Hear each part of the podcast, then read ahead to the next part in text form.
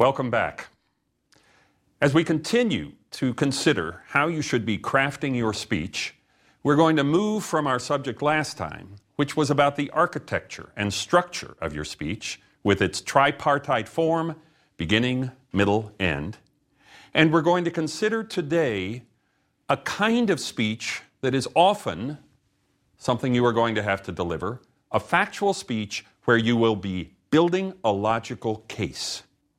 This is a speech in which you are stating some principles at the beginning and proving a point by the end. It's important if you are in situations involving law or political situations. It's important if you are giving a religious speech, a sermon where you're making a point based on Holy Writ and carried through to something that applies to modern times. It's important in business for sales or for promoting the idea of a, a new activity for your company.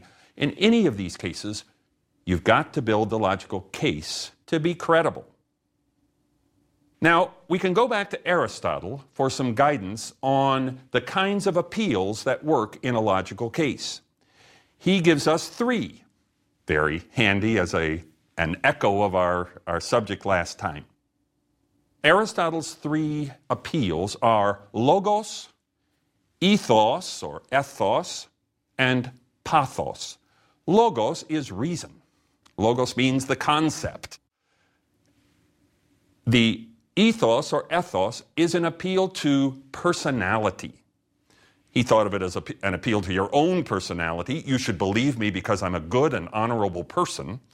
But it can also be extended to the idea of ad hominem attacks. That is, an attack on the other man, the other person, ad hominem. You are at your antagonist and talking about that character and saying, don't believe any of that because of the kind of person that is. Obviously, this is a weaker argument than the logos, the reason, the logic. And of course, logic comes from that word logos. And third, there is pathos, the appeal to the emotions. As we're going to see, it makes you a much weaker person in, in presenting your argument if you base it on the ethos, the personal element, or the pathos, the emotional element, rather than the logos. So, what we're going to focus on today are good examples of building a speech on logos and some contrary examples where people will use the ethos or the pathos instead, and I believe not be so convincing. We're going to start with our featured guest professor today, Susan B. Anthony, American suffragette of the mid 19th century, who was famous for her work trying to secure the vote for women in America. She gave this speech many times. In 1872, she had walked into a barber shop, which was a voter registration place, and demanded the right to register. And when she cowed the people there into submission and did register. She was then accused of a crime and fined $100. She never paid that fine, but starting in the following year, she gave this speech, which became her signature speech on the subject of voters' rights, what she had done, and sets out to prove in a very logical way that she was in the right. I'll be reading parts of the speech and then breaking it down as we go so that we can follow the process of her logos, her use of logic from beginning to end, creating a straight, arrow like trajectory from the bow to the target.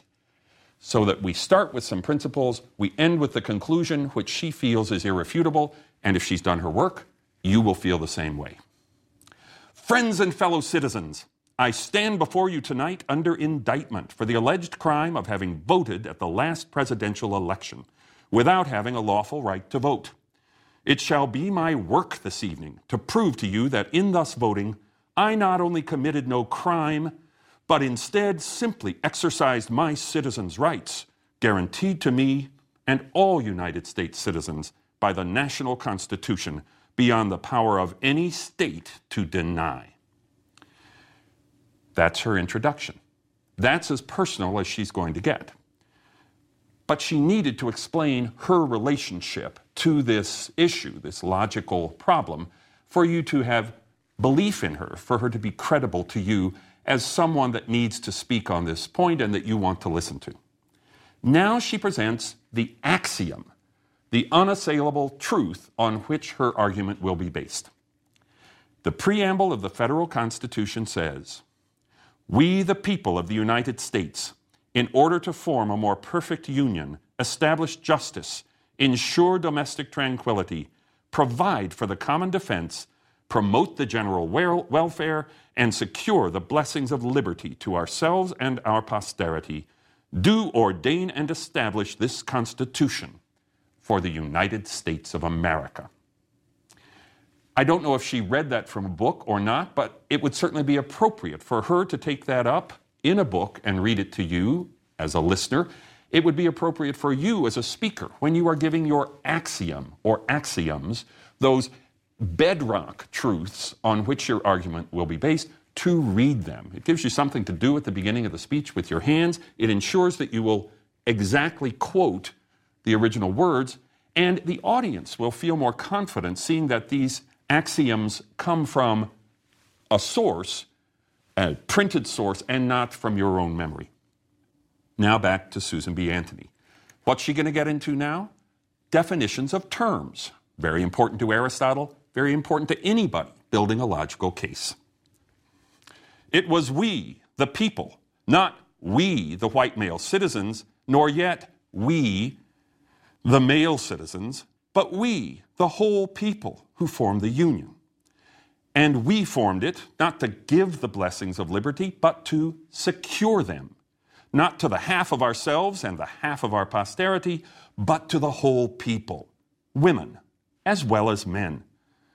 And it is a downright mockery to talk to women of their enjoyment of the blessings of liberty while they are denied the use of the only means of securing them provided by this democratic Republican government, the ballot. All right, here's the problem it comes from the definition. We is in the preamble to the Constitution. It's not limited in some way. She points that out. It's, it's not just white males or even just males. It's we, the people, that must include females. So, in the definition of the term, she is beginning to work out the strength of her argument that's going to lead to her conclusion. Now, now we move on. She's already gotten to that hardcore nub of the whole issue the ballot, the right to vote.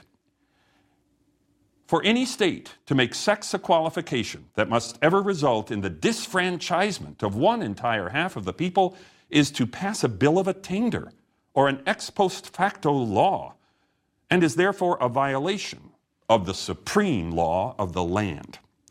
By it, the blessings of liberty are forever withheld from women and their female posterity. To them, this government has no just powers derived from the consent of the governed. To them, this government is not a democracy. It is not a republic. It is an odious aristocracy a hateful oligarchy of sex.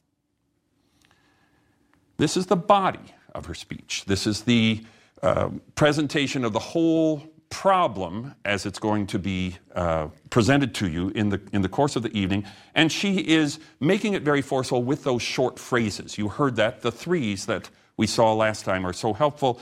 Not a democracy, not a republic. And here the third is the contrary an odious aristocracy. And that word oligarchy means government by the few. So she is she's taking a very technical term, oligarchy, and yoking it to a very downright term, sex, the oligarchy of sex. This is the way to hold your viewers' interest. This is to make your, your argument seem very immediate. We continue. Webster, Worcester, and Bouvier all define a citizen to be a person in the United States entitled to vote and hold office. The only question left to be settled now is are women persons? And I hardly believe any of our opponents will have the hardihood to say they are not. Being persons, then, women are citizens, and no state has a right to make any law or to enforce any old law that shall abridge their privileges or immunities. That is the core of her speech. It is a logical case built step by step, starting with axioms, going on to definitions, going on to examinations and demonstrations of different points, and ending with a conclusion. Note that she continues her definitions right to the end. Webster, Worcester, I, I believe that's how it's pronounced, W O R C E S T E R, might be Worcester if he's a, an American writer, and Bouvier, they are writers of dictionaries. Now, she sweeps you along with this. I want to point out that there is, in fact, an illogicality here. Webster, Worcester, and Bouvier all define a citizen to be a person in the United States entitled to vote and hold office. Well, all right, but she needs to get right on to her great thunderclap of a question Are women persons? before we stop to think, wait a minute, that definition can be limited to men. She is using the forms of legal argument, even when the logic has to make a big jump there. And Aristotle would have considered, considered this point very illogically arrived at. You saw it again earlier when she used that term ex post facto, that Latin legal term, to again give a sort of a, a halo of the, the legal, of the clear, the concise, the completely logical about the words, regardless of what the line of the reasoning might be. Throughout this speech, she has given no examples, she's given no colorful languages, no metaphors, no images, no pictures of oppressed women. It's all been on a cerebral, abstract, intellectual level. That is where logical cases need to be made. As soon as you get off into ethos and pathos, the personal and the emotional, you are beginning to create doubts in your audience's mind about the hard core value of your reasoning. Now, I want to say that I have edited this speech to give it to you now. She did not originally give it quite this way. There was a digression in the middle, and there was a, a sentence tacked on at the end, which I think seriously undermined her own case. So let's go back now and look, having seen a good example of how to make a logical case, how to build it step by step. She still had her three elements there the introduction, the body, and the conclusion. But let's see some things that were in the original speech that I think we should all learn from and decide we're not going to follow that path. First, the digression. This picks up with those words a hateful oligarchy of sex. Also, an oligarchy of wealth, where the rich govern the poor. Well, now, this is, this is a kind of digression that starts trains of thought in people's minds as they try to work it out. There are rich women, there are poor women, there are poor men. Where do we, where do we tie this into this whole argument about sex being what she's talking about, that it's about all women? This is not well thought out. This is a distraction, and it's going to disrupt the reader's own concentration or the listener's own concentration down this path of how does wealth and poverty tie into this? But now we get into what I really find not just a digression that distracts, but something downright offensive. And trust me, you never want to offend any potential listener in the course of a logical case. An oligarchy of learning, where the educated govern the ignorant, or even an oligarchy of race, where the Saxon rules the African, where is she going with this, you wonder, might be endured. What? But this oligarchy of sex carries dissension, discord, and rebellion into every home of the nation. This is a terrible digression. She's weakening her own case. She's saying, oh, there are cases where equality doesn't matter so much to me. Is she really saying that the ignorant are not persons? Is she saying that Africans are not as much persons as women? She hasn't thought this through. This should have been cut once it was written as she read through her speech and left on the floor as something not to be put in, both because of the distraction from the main point, but of the potential of undermining her own case with an illogicality and of offending some of her listeners. Finally, let's listen to the original ending of this speech. You'll remember that I gave you her last sentence as this Being persons, then, women are citizens, and no state has a right to make any law or to enforce any old law that shall abridge their privileges or immunities. That's a strong ending. That is tying the whole thing together, that's going back to the uh, idea of the law of the land that she started with, an echo of her quoting of the preamble to the Constitution, and denying the right of the states to, to abrogate that. What did she originally go on to say? This is the original ending. Hence, every discrimination against women in the constitutions and laws of the several states is today null and void, precisely as is every one against Negroes. Well, why did we bring that in?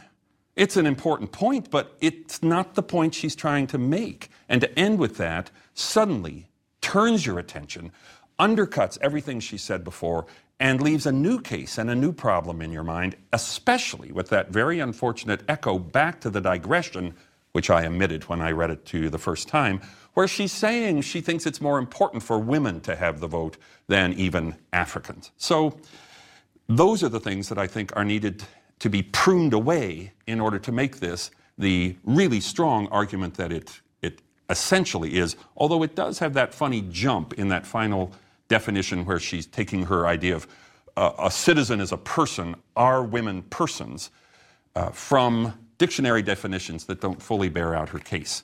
But that, that brings us to another point I want to make before we leave Susan B. Anthony, uh, and that is you don't want to make cases against yourself. No case is cast iron. Every case, even in science and nuclear physics, has contrary opinions and views to present. Let someone else present those unless you can overcome them, unless you have the proofs that show that these contrary views are wrong, leave them out. Now, let's talk about the axioms. And let's consider the fact that axioms can show up in all kinds of conversation, in all kinds of uh, presentations, in all kinds of tone. Uh, Jane Austen, who we quoted before for Mansfield Park and her wonderful observations on the importance of training young people to memorize poetry and speeches and recite them at home so that they can become good speakers. She also gives us a good example, although a rather satirical one, of starting with an axiom. The first sentence of her novel, Pride and Prejudice, is an axiom. It is a truth universally acknowledged that a single man in possession of a good fortune must be in want of a wife. The whole novel flows from that axiom, and in a very comic way, the way a logical case will flow from the axioms at the beginning of it. So be on the lookout for these. When you hear people giving speeches, look for the axioms at the beginning as you set out to build an, a logical case. Do what Susan B. Anthony did state what this is about and how it relates to you, but immediately then get to your axioms. On the same subject of women's suffrage, we can listen to John Stuart Mill in 1867, speaking in Parliament in London. He had married a, a suffragette, he admired her a great deal, and he too is going to uh, give a big speech, as Susan B. Anthony did, about women's rights to vote. Let's hear his axiom right at the beginning. To lay a ground for refusing the suffrage to anyone, it is necessary to allege either personal unfitness or public danger. That is John Stuart Mill's axiom. It's drawn from English law that says that any voter can only have the vote taken away in case of insanity, let's say, or criminal activity that makes them a convicted felon. He goes on, having stated his axiom. Now he's beginning to work out truths from it. Now, can either of these be alleged in the present case?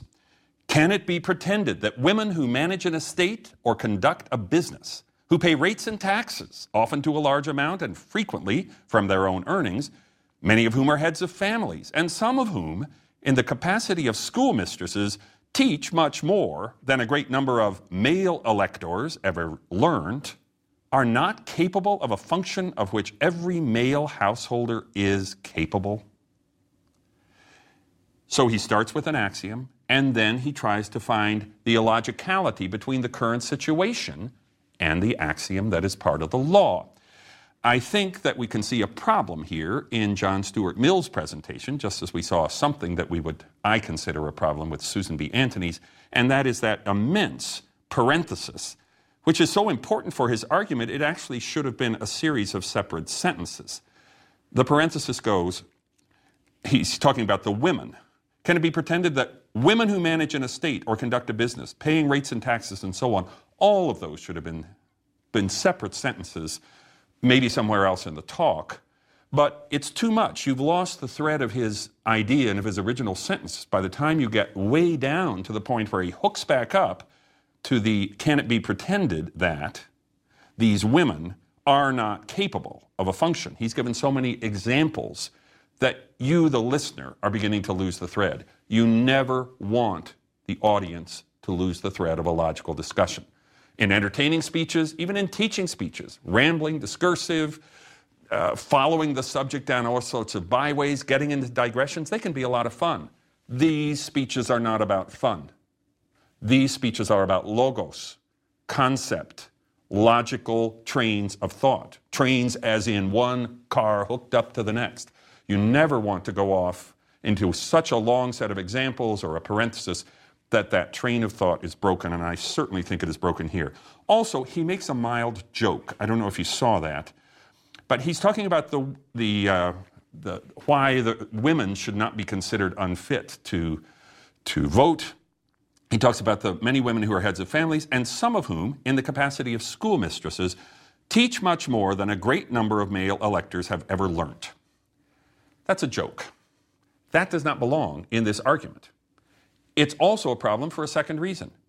There are going to be some in the parliament who are thinking, is he talking about me? Is he thinking that I am one of those people who was taught more than I learned? If so, you've got some of your audience thinking, maybe he's insulting me. You do not want to insult your audience while making a logical case or any part of your audience. You want to always be courteous. You want to always be positive. Treat them as reasonable, reasonable people who you know are going to do the right thing once they have simply understood the axioms, the definitions of terms, and the logic behind your presentation.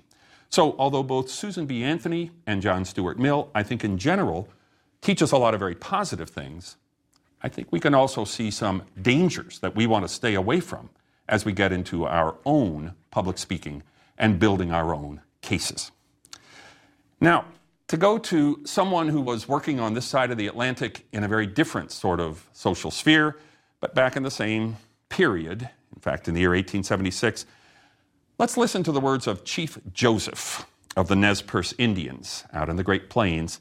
His tribe is being forced onto a reservation, and he is resisting with logic. His logic, which comes in the early part of the speech, you won't hear it, is that the Creator what is sometimes called the Great Spirit in Native American oratory. We're going to hear a lot about that next time as we get into painting a picture in words and listen to the words of Tecumseh, a chief of the Shawnee. Chief Joseph's logic is the Creator gave that land, created the land for the Indians, and the proof of that is they were the first occupants. Didn't the Creator spread people around the globe? He must have meant the land for this people. Now, Native American oratory, Indian oratory, is often characterized by flamboyant images, pictorial kind of talking. He really stays away from that here. It's interesting to me that Chief Joseph, who spoke very good English, chooses to use the word creator to identify his supreme being with that of the Christians he's talking to, rather than Great Spirit, which implies that there are two different gods. Here we go. Perhaps you think the Creator sent you here to dispose of us as you see fit. If I thought you were sent by the Creator, I might be induced to think you had a right to dispose of me. Do not misunderstand me, but understand fully with reference to my affection for the land. I never said the land was mine to do with as I choose. The one who has a right to dispose of it is the one who has created it. I claim a right to live on my land, and I accord you the privilege to return to yours. Now, that's very simple, but it's very powerful. And by avoiding distracting images, poetical language, and any emotion except pride, self respect, and according that same self respect to the American official that he's addressing with that final line, I accord you the privilege to return to yours, that is, the words of courtesy, although certainly not the, the uh, underlying emotion, he is building a more powerful case than if he were resorting to appeals about himself or based on emotions about what was owed to his tribe. He is getting back down to axioms. The axiom is the Creator made the world, He assigned people their lands. You do not have the right to change the Creator's disposition of people upon their lands. A very strong case. Finally, let's hear Chief Joseph getting worked up over the causes of freedom and what he would be within a new United States system. Three years have gone by. This has made a tremendous difference to the status of the Nez Perce. They've lost some battles, but he's still fighting. Now, here are his, his logical statements Let me be a free man, free to travel, free to stop, free to work, free to trade, where I choose, free to choose my own teachers, free to follow the religion of my fathers, free to talk, think, and act for myself, and I will obey every law or submit to the penalty. So he is coming to a legal point and he is stating the conditions now. If he has granted the freedoms, he will accord the obedience to the law. If he has not accorded those freedoms, he will not. So again, no extraordinary images, pure logos, pure reason, as Chief Joseph works us through his ideas on what it will take to make him a loyal citizen of the United States. Now, in my line of work, I am often called upon to make logical arguments. I have got to present my, my results of my fieldwork to my peers. I have to convince them that the interpretations that I am uh, coming to with my evidence are things that they would agree with. I give a completely different kind of talk at our national meetings when I am with my peers in this science of archaeology than when I'm in the classroom with my students or when I'm out on the road giving speeches to groups at museums or, or civic organizations.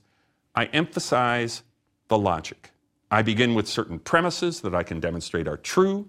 I make steps, eh, one after the other, that involve the defining of terms, the establishment of strata. I use a language that is technical. Remember Susan B. Anthony using that legal language. I'm using the language of my field in order to get people to buy into what I'm saying, to convince them that the point I'm making is true.